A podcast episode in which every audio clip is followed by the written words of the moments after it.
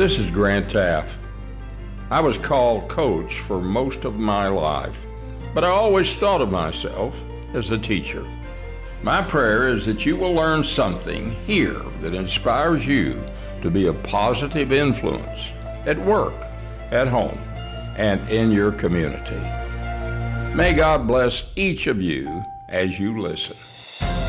Coach Grant Teaff is a college football legend. After a 54 year coaching career that culminated with his historic tenure at Baylor University, Coach Teaff served as the executive director of the American Football Coaches Association for two decades. He is known as a master motivator, speaker, and as a best selling author. He is a member of the Texas Sports Hall of Fame and was inducted into the College Football Hall of Fame in 2001. He's also my dad. This podcast is an archive of his legacy, but also offers some fresh insights and conversations that we hope you enjoy. I'm Lane Pittman, and this is Grant Teaff Beyond the Game, presented by the National Child ID Program.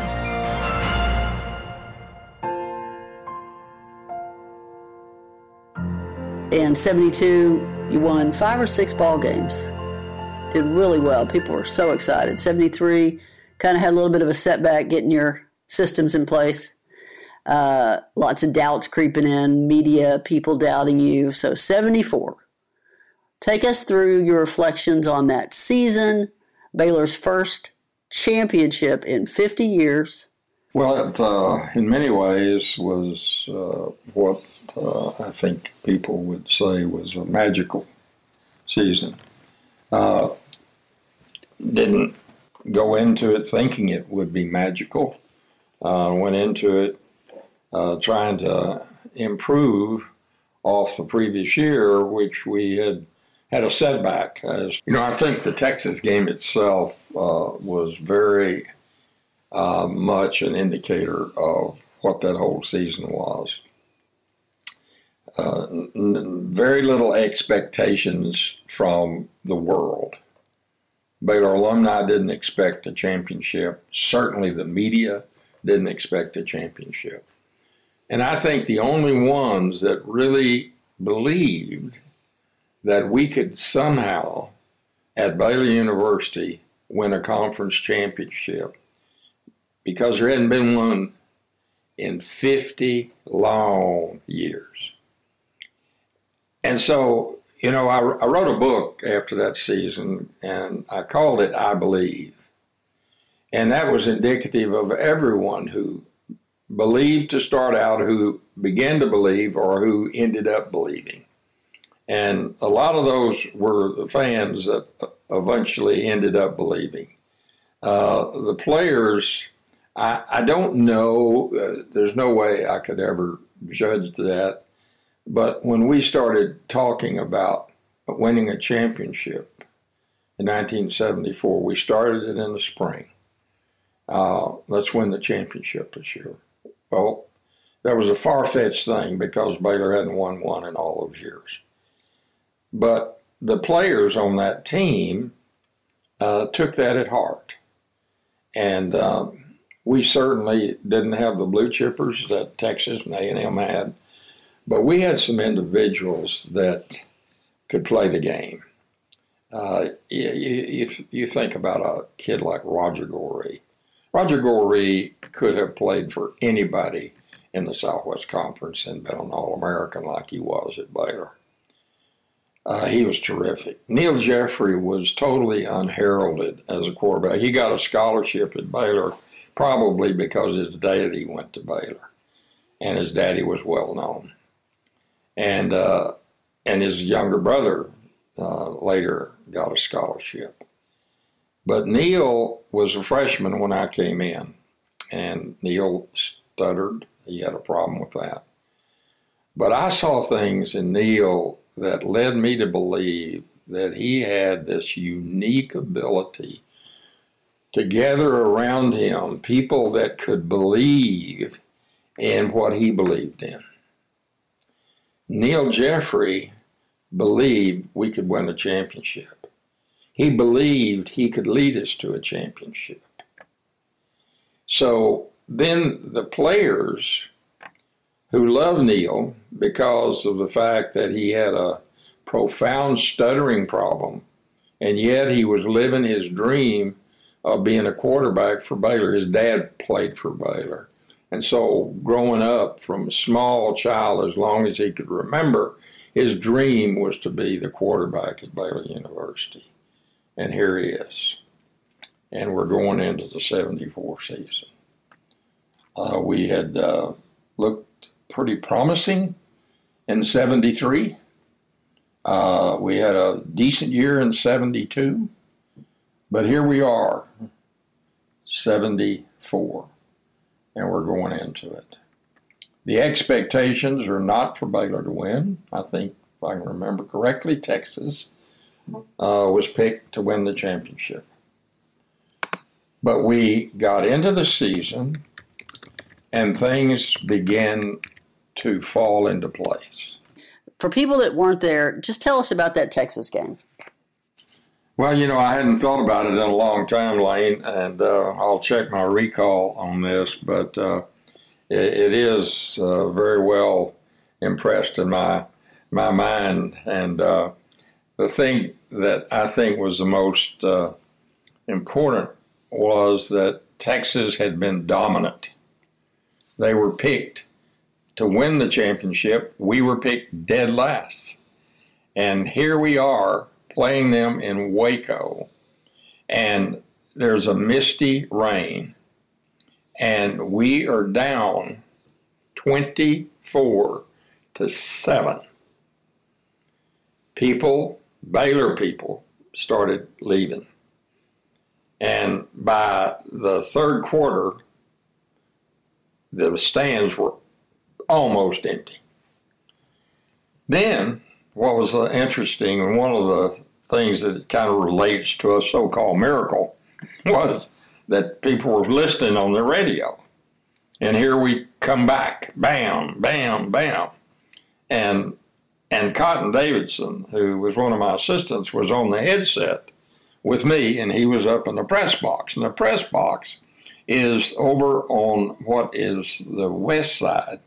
And and so Cotton could see the huge parking lot on the east side. And so he said, Coach, you won't believe what's happening.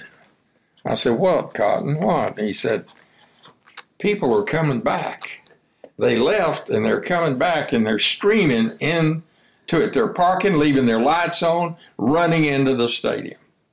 And, and then the stadium began to fill back up. The people that left turned around, came back, ran into the stadium, and they didn't care if it was raining or what it looked like we were going to beat Texas, and we did. And uh, it was an amazing thing. I I remember from the family standpoint, everybody was so excited, and we had family members. My mom and dad were there, and and others, uh, many others, and we were all waiting for about one o'clock in the morning, or maybe two, when the local paper would be printed and we could go get a copy. Uh, and we we drove down and picked up copies off the loading dock. We just bought them right there, and then they wouldn't take my money. The guy that was there said, "No, coach, take many as you want." And so anyway, we got several newspapers and came back, and everybody spread out in the den and and started reading the the write up, and it was a, a beautiful write up, and uh, it uh, it was uh, one of those times that uh, you know you, you just go through it. You do what you plan to do. You do it extremely well and you actually win the game.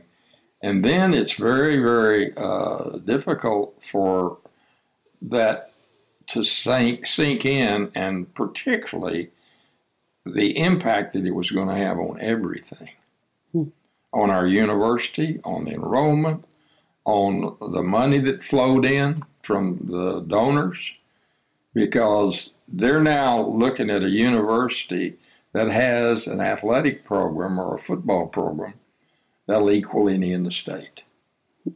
Great pride came from that.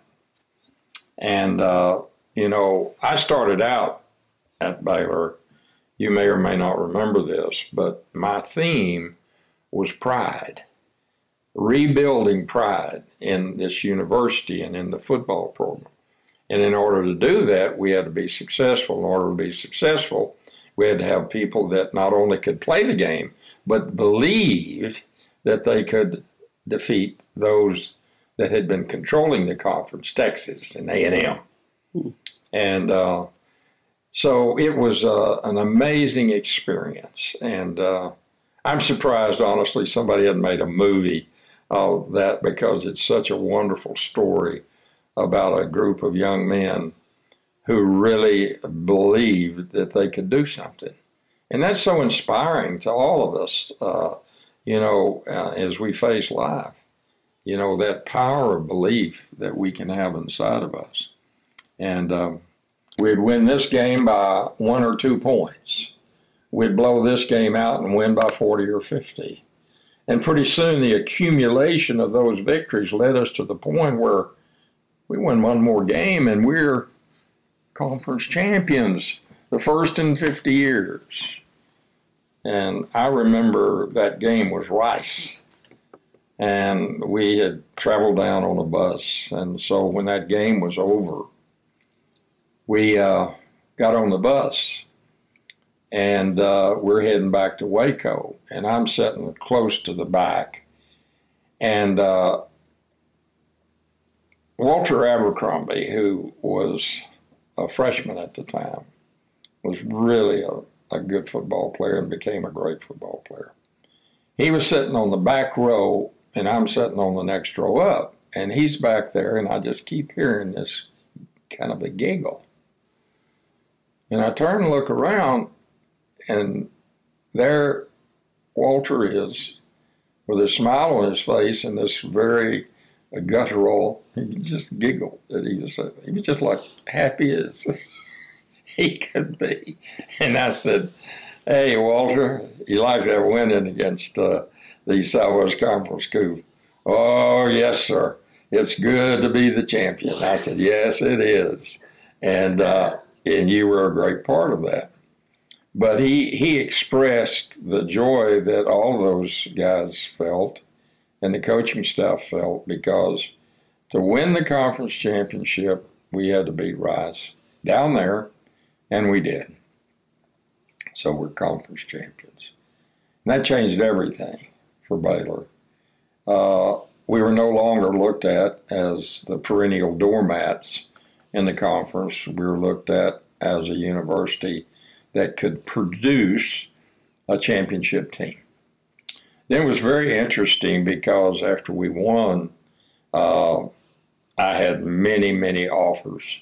Other schools, you know, I mean, that's just the way that system works. And uh, and of course, Baylor was scared to death that, that I would leave and it'd make them look bad that uh, I came in, uh, won, and then left, and then they're holding the bag, so to speak. But when I turned all of those down, and people uh, from Baylor and across the country knew and understood that I turned it down for a lot more money, uh, probably a greater uh, opportunity to win year after year because they were state schools that I had been offered. But I made the decision along with Donell and my girls, as you know. Uh, how did yeah? How did that change the the culture at Baylor. So now you know that. I mean, just what was that like at Baylor and in Waco? And and there's this great story that was told about Abner McCall, who was our president at the time, and Abner's an old, outstanding lawyer, and uh, sort of a, uh, came across as a curmudgeon, you know, uh, but he was a brilliant man and loved Baylor University. And but he, like others, really didn't know what to think about it. And so th- this is a story told to me by by a guy that was in the car who was assistant to Abner. They were driving down Valley Mills, and there was a big sign up there, big, uh, you know, one of those advertising signs. And the sign said, Grant Teaff for president. And evidently, Dr. McCall sort of, mm, you know, uh, and the guy riding with him, who's his assistant, says, "Oh no, Ab, that means for the United States." so, if only. Yeah. So anyway, but that's an example of how people got excited, and uh, and and rightly so, because uh, I, I really did not like the verbiage miracle on the Brazos. And that's what it was called. And it was called that because we hadn't won in 50 years. And it seemed like a miracle because we were picked dead last in the conference when the season started. But I, I, I really didn't like that verbiage. Uh, for some reason, it just didn't sit well with me. I, I felt like it, it ought to be something, you know, more definitive about what this team had done and that type of thing. But that was sort of uh, the, the mentality of the media had is that, uh, man, this is this is a miracle, you know. well, it wasn't a miracle; it was a plan. And that's what probably bothered you. Yeah, and, and, that's exactly right because, uh, yeah, uh, it, it, was no miracle. A miracle would be something that, uh, you know, if ever ever game uh, somebody was about to score to beat us, and they fumbled on the one yard line. We caught it in midair and went the length of the field and assured the victory. You know, that's that's kind of a miracle. But uh, but anyway, that's the way it was, and uh, you know that's not going to change. But uh, I always say this: that our coaches and our players, particularly, knew and understood what it took uh, to do that and and it was not a miracle. It was absolute hard work, outstanding planning, then superb execution of the plan given.